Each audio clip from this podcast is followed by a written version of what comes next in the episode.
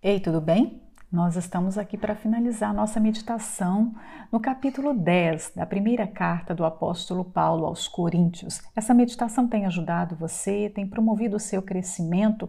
Indique-a para outras pessoas, evangelize, fale do Senhor Jesus, compartilhando aquilo que faz você crescer, aquilo que faz bem à sua fé. Vamos promover o reino de Deus? Então, vamos terminar. Nós estamos aqui já no, no versículo 30 e eu convido que você vá, caso você tenha perdido as outras meditações, que você vá, a partir do capítulo 8, entender essa orientação, porque o apóstolo Paulo está dando o desfecho para o assunto da liberdade cristã. Mas nós precisamos do contexto de todo esse ensinamento. Sabe por quê? A nossa mente tende a criar a história quando ela não sabe os detalhes, quando ela não sabe o porquê, o para quê, naturalmente ela cria um contexto. E nós não podemos criar nada com respeito à palavra de Deus. É o que está escrito, nós precisamos buscar a inspiração do Espírito Santo para entender. Então, é, é, preciso que nós tenhamos o máximo de conhecimento do porquê isso foi escrito, em quais circunstâncias, para quem, quem escreveu, em que época foi, o que estava acontecendo naquele período. Então, isso é o contexto do ensinamento. Então, nós não podemos desprezar a época, nós não podemos desprezar o que estava acontecendo. Isso tudo é importante para que nós possamos entender e trazer uma aplicação pessoal para a nossa vida hoje. O que essa palavra quer dizer hoje para nós? Então, o apóstolo Paulo estava falando sobre aqueles que usavam mal a sua liberdade cristã. O evangelho realmente fala da liberdade. Em Cristo nós somos livres, mas qual o limite dessa liberdade? Como usar essa liberdade de maneira que não cause nenhum mal, nenhum dano, dano nem à nossa fé, nem à fé dos outros? Então ele fala: e se eu com graça participo, porque sou blasfemado naquilo porque dou graças? Olha, nós não podemos impedir que as pessoas falem mal de nós, como aqui o apóstolo Paulo usa essa palavra blasfemar, né? É, ser blasfemado. Nós não podemos impedir que as pessoas nos reprovem, nós não podemos evitar que as suas más línguas trabalhem e se inflamem, mas nós podemos é, não dar motivos para isso. É claro que, diante de uma geração inflamada pelo mal, pelo ódio, haverá sempre quem é, busque motivos para falar né?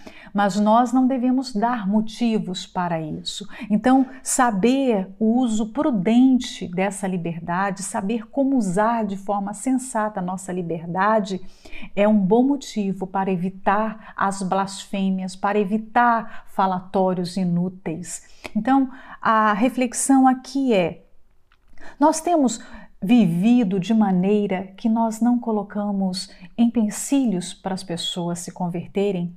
Será que a nossa maneira de viver, nossas escolhas, nossa maneira de falar, os lugares que vamos, os amigos que temos, as roupas que vestimos, elas promovem a fé, elas promovem que a mensagem do Senhor Jesus seja respeitada ou ela leva a cair em descrédito o Evangelho? Porque aqui o apóstolo Paulo está dizendo sobre esse viver de forma prudente, sensata, pensando que nós somos é, portadores de uma mensagem. De um, nós somos portadores de um Deus que habita em nós e que tem um caráter reto. A sua reputação não pode cair em descrédito por causa das nossas atitudes, das nossas ações. E no versículo 31, é um versículo muito importante, eu imagino que você até o saiba de cor, porque é um dos versículos que nós aprendemos logo no início da nossa conversão, né? Ele diz assim: portanto, quer comais, quer bebais ou façais outra Qualquer coisa, fazei tudo para a glória de Deus. Os coríntios estavam com tantas dúvidas, não é mesmo? A gente pode comprar a carne lá no mercado sem saber a procedência, nós podemos comer na casa de alguém. De, de algum incrédulo que nos convide, nós podemos participar das celebrações do, no templo Então haviam tantas dúvidas e o apóstolo Paulo ensina uma regra que nós temos que submeter à nossa vida, mesmo as coisas mais rotineiras, costumeiras. E aqui ele diz: quer comais, quer bebais, ou façais qualquer outra coisa. Então quer dizer, a regra é, essa regra de vida, essa regra espiritual, digamos assim, que o apóstolo Paulo nos ensina, ele está querendo dizer que é algo que eu posso submeter às coisas mais simples da vida, porque comer e beber, quantas vezes nós fazemos isso ao longo do dia? Quantos, quantos copos de água, de suco você toma por dia? Então, se até num copo d'água eu tenho que pensar em bebê-lo para a glória de Deus, eu não posso me esquecer que esse não é um ato comum. Sabe, eu digo que esse versículo aqui é um dos versículos mais importantes da Bíblia porque ele responde o motivo da nossa existência. Essa grande dúvida da humanidade e esse essa questão que muitas pessoas carregam dentro de si: por que, que eu existo? Por que, que eu nasci? Qual a razão da vida? Por que, que existe vida? Por que, que o mundo é do jeito que é? Por que, que eu estou aqui? Por que, que eu vim a esse mundo? Esse versículo é, é parte, responde em parte esse questionamento, porque nós nascemos para glorificar a Deus. Eu sei que no discurso secular, que foi inflamado pelo mal, inflamado pelo diabo, esse discurso de autoajuda que tem sido propagado em todos os filmes, nas universidades, que o homem é o centro do universo, que o homem tem que satisfazer suas próprias vontades, que a pessoa deve buscar a sua satisfação. E hoje, em nome disso, as pessoas fazem coisas bizarras, horríveis, porque elas querem se satisfazer, elas querem seguir as coordenadas do seu coração, digamos assim. Mas aqui, aqui mostra que toda a nossa vida deve ser para glorificar a Deus. Então, é, Deus não existe para me satisfazer, como muitos cristãos pensam, que é, suas orações, os seus jejuns, tudo que mu mu muitos evangélicos fazem, parece que coloca Deus numa posição de servo e eles são senhores e Deus tem que estar ali pronto para satisfazê-los. Não, nós existimos para glorificar a Ele. Ele não existe por nossa causa, mas nós existimos para Ele. É o que o apóstolo Paulo também ensina lá em Romanos 11:36, um versículo que eu amo. É, era uma, uma um hino dos primeiros cristãos, um hino muito cantado por ele, para ele e dele são todas as coisas. Né? É Romanos 11:36. É, dele, por ele, para ele são todas as coisas. Por quê? Porque hoje a, a, a filosofia moderna, é, e você vai ver artistas, influenciadores digitais que vão propagar isso. Você deve procurar um motivo pelo qual viver. A pessoa que nasce não descobre a razão pelo qual ela, ela deve viver, ela vai perder sua vida. Em parte é verdade, realmente. Não descobrir o seu propósito de vida vai fazer sua vida ser inútil. Mas aí as pessoas se agarram a esse pensamento e pensam: então eu vou viver para é, a minha carreira, eu vou viver para construir patrimônio, para ter dinheiro, ou eu vou encontrar um grande amor e vou viver para esse amor. Mas nós não podemos viver para nada disso. Se a nossa vida, que é curta, você sabia que a vida é muito curta, né? Você já sabia disso e você aprende isso desde criança. É, mas o fato dela ser curta reforça ainda mais o meu desejo de viver para cumprir o propósito para o qual eu existo, que é viver para Deus, glorificar a Ele. Quando eu penso assim, eu vou saber tomar decisões. Por exemplo, eu não vou tomar, é, eu não vou fazer escolhas baseadas no meu prazer. Se isso me satisfaz, mas isso leva glória para Deus, ao invés de eu buscar a minha satisfação, é eu buscar motivos para alegrar o meu Deus. Eu não sei se você se lembra, porque nós estudamos isso na escola. Quando houve a reforma no ano de 1517, na famosa cidade de Wittenberg, quando Lutero é, colou na porta daquela igreja local, a igreja principal daquela cidade, as suas 95 teses, e foi motivo de de despertamento para as pessoas né, com respeito à salvação, porque até, então as pessoas pensavam que a salvação se obtinha através das indulgências, da prática religiosa, através do Papa, do Cardeal, através das boas obras através dos santos, não é? E ao longo dos anos a, a, houve canonizações, tantas, tantos santos, porque as pessoas pensavam, eu tenho que me apegar a alguma coisa. Mas aí veio a reforma protestante. O Espírito Santo tirou a igreja das trevas e trouxe para a luz através da palavra. E aí houve aquelas cinco famosas frases, né? Que somente a fé, são chamados cinco solas das, né? da, da reforma protestante. Nós estamos hoje com 503 anos, né? Vamos fazer agora em outubro 503 anos da reforma. É, somente a fé, som, a, a salvação é somente pela fé. A vida com Deus é somente pela graça é somente pelas Escrituras, não mais pelo que o homem determina, não mais pelo que qualquer pessoa escreve, mas somente as Escrituras. Somente por Cristo a salvação só vem por Jesus e somente a Deus dar glória. Ou seja, esses são os cinco, é como se fossem os cinco fundamentos da vida cristã, né? Então, somente a Deus dar glória, ou seja, toda a nossa vida, mesmo sendo ela tão curta, ela tem que ser vivida não para nós. Não é porque é curta como o mundo pensa que eu vou viver para mim mesmo, mas eu vou viver para satisfazer a Deus, para dar honra a Ele. O que é viver para a glória de Deus? É viver levando honra ao seu nome. Por exemplo, se eu tenho um professor e eu quero honrar aquele professor, o que eu tenho que fazer? Eu devo praticar tudo aquilo que ele ensina, eu devo aprender todos os seus ensinamentos. Então, é uma forma de honrá-lo. Se você quer viver para a glória de Deus, se você quer cumprir esse chamado aqui, é vivendo, cumprindo a palavra de Deus. O que, que a palavra ensina? Esse é o motivo pelo qual nós vivemos: obedecer a Deus. Não existe outro motivo que nos traz mais satisfação, mais alegria.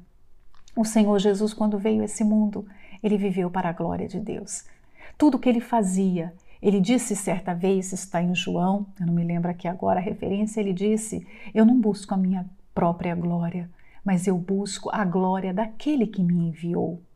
Quando ele curou dez leprosos e apenas um voltou, aquele, aquele homem, ao chegar próximo ao Senhor Jesus, ele ouviu o nosso Senhor falar: Mas eu não curei dez, onde estão os outros nove para dar glória a Deus? Ou seja, nós glorificamos a Ele em todos os momentos, quando somos curados, ou quando estamos doentes, quando estamos bem, quando estamos prósperos ou quando estamos passando uma dificuldade financeira, quando estamos sozinhos ou quando estamos cercados por pessoas.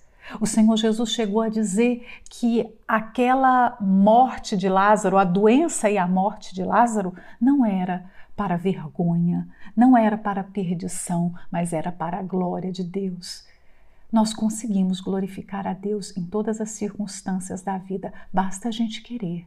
Basta que haja dentro de nós o mesmo sentimento que houve dentro do Senhor Jesus. Eu não vivo para mim mesmo, mas eu vivo para glorificar aquele que me enviou.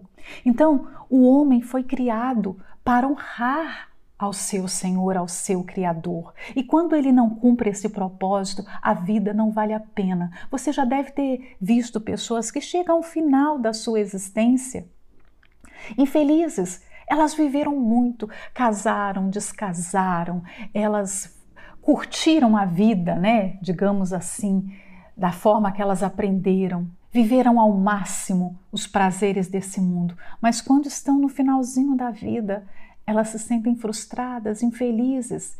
É como se elas não tivessem vivido algo que valesse a pena. É porque o propósito é viver somente para Deus. Não é viver para o mundo. É como uma caneta. Eu tenho uma caneta aqui. Essa caneta foi criada com um propósito, que é fazer anotações. Então, se eu pego essa caneta e resolvo colocar aqui para segurar o meu cabelo, não é o propósito dela. Qualquer pessoa que olhar e, e, e ver aquela cena da caneta na minha cabeça, a, a pessoa vai saber que estou cometendo um erro. Essa caneta não foi feita para isso, assim como esse caderno. Ele foi feito para fazer anotações, ele existe para isso, para guardar anotações. Então, assim é a vida. As pessoas que não entendem isso, elas acham que o mundo é grande demais. Por exemplo, um dia eu ouvi uma pessoa perguntando: Eu não entendo o motivo da vida. Eu acho que o homem é um ser tão insignificante nesse mundo. Como pode o universo ser tão grande? E eu respondi para ela: Porque o universo não foi feito para o homem. O universo, tudo que foi criado, foi criado pelo Senhor Jesus e para o Senhor Jesus e pertence ao Senhor Jesus. Por isso que é grande. Porque o nosso Senhor é tão grande. Então isso não foi criado para nós, porque se fosse feito para nós, seria proporcional ao nosso tamanho. Por exemplo, se você entra dentro de um apartamento, uma pessoa que decide fazer o seu apartamento, a sua casa, desde a planta, ela vai adaptar aquela construção para a sua realidade, para as suas necessidades. Por exemplo, uma pessoa que é de baixa estatura e ela vai colocar os armários na cozinha. Ela não vai colocar os armários lá no alto, de maneira que ela tenha que pegar uma escada para subir. Ela vai colocar conforme a sua altura, a altura do fogão, de acordo com a sua altura, porque ela está fazendo a casa para ela, para atender à sua necessidade, para atender ao seu desejo. Então, esse universo é tão grande assim porque foi feito para ser é, compatível com a grandeza de Deus. Não foi feito para nós. Por isso que a gente se sente tão pequenino, até diante da terra que é o nosso endereço, tipo assim, o nosso bairro. Quanto mais gente da Via Láctea, a nossa galáxia, não é? E se formos comparar então ao universo conhecido, que o homem chama de infinito, mas não é infinito, né? Porque infinito é só Deus, nós não conhecemos tudo que existe aí.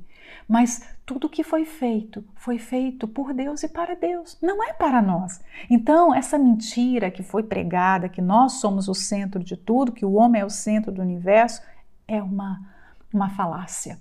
Deus é o centro de tudo. E qualquer coisa que nós fizermos, que o Senhor Jesus não seja o centro disso, que ele não seja o motivo, que ele não seja o fim dessa nossa ação, isso se perde.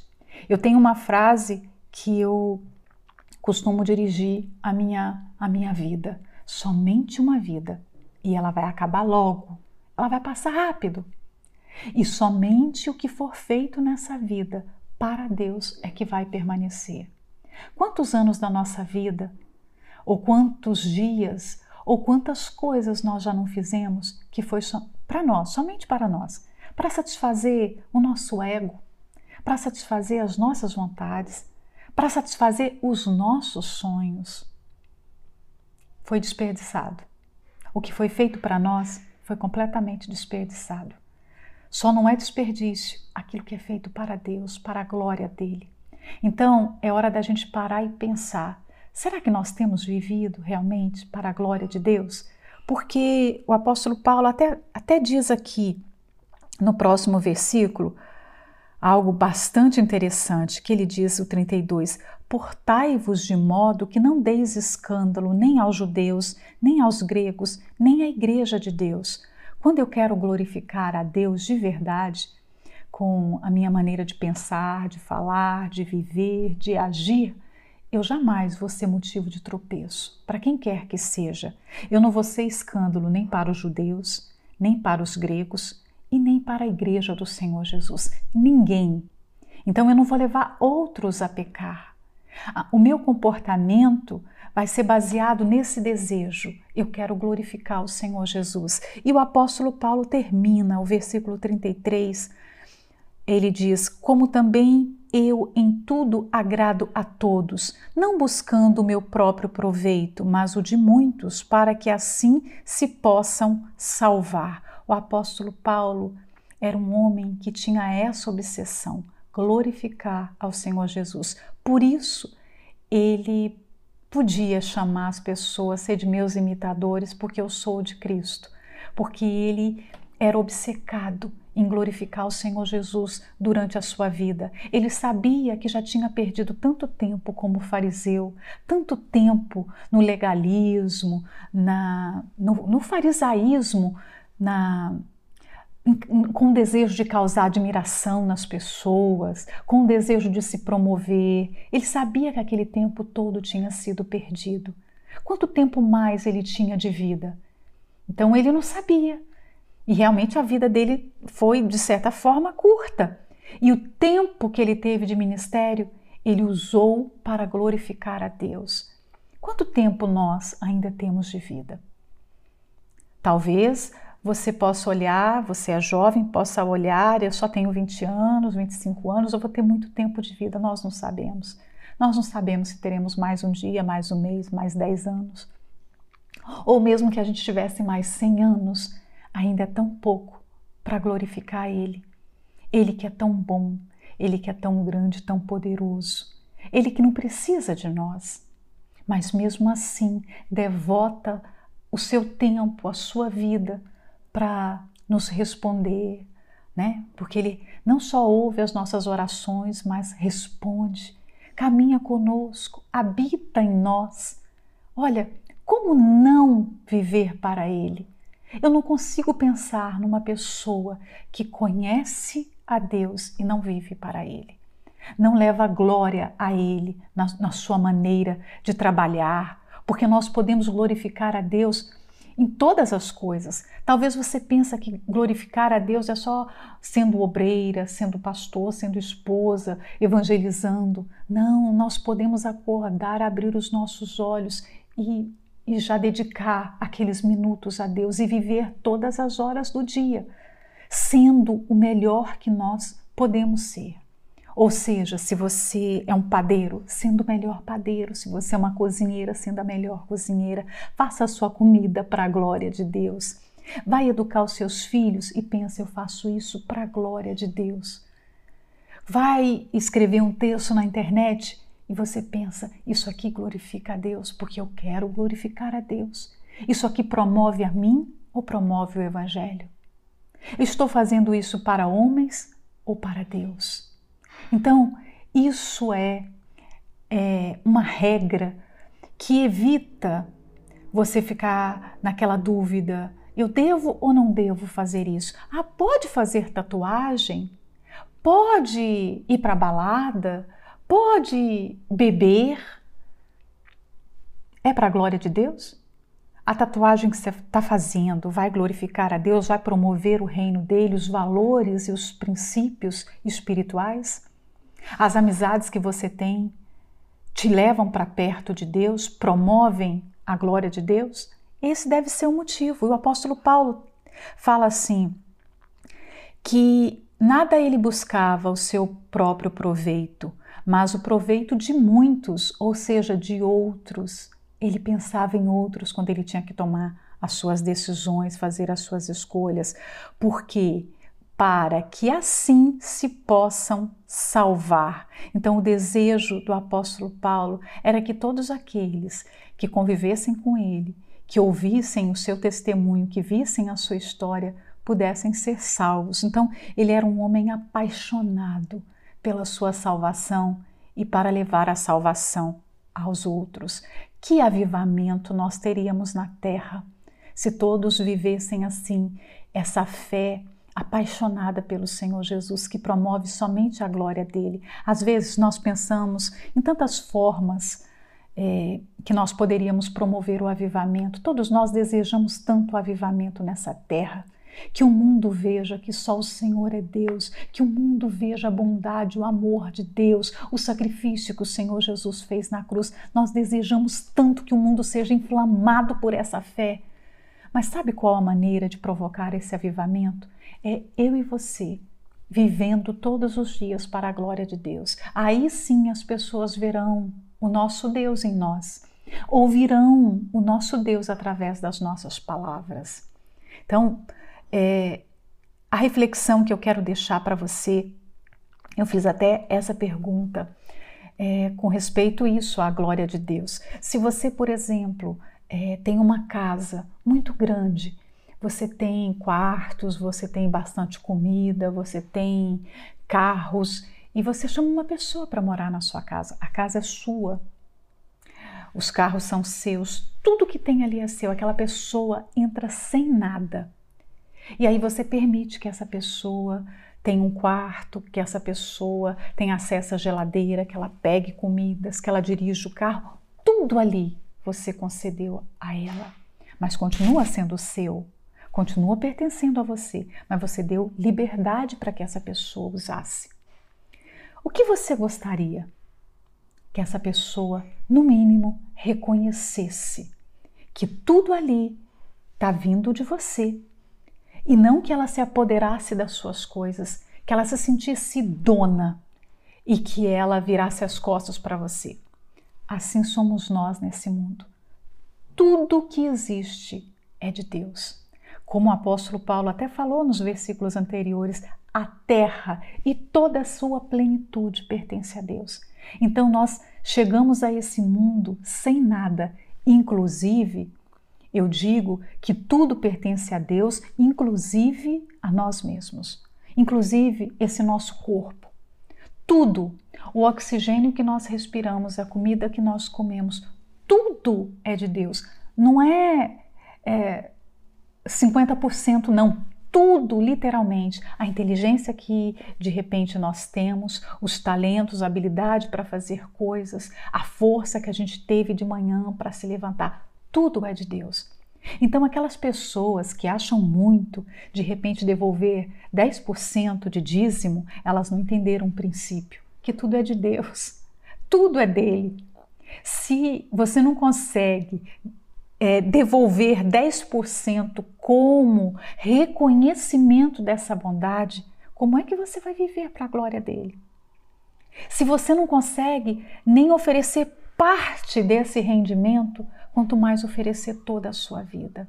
Então, nesse mundo, nós somos apenas administradores dessa riqueza toda que Ele coloca nas, nas nossas mãos, inclusive a vida, a vida que Ele está dando.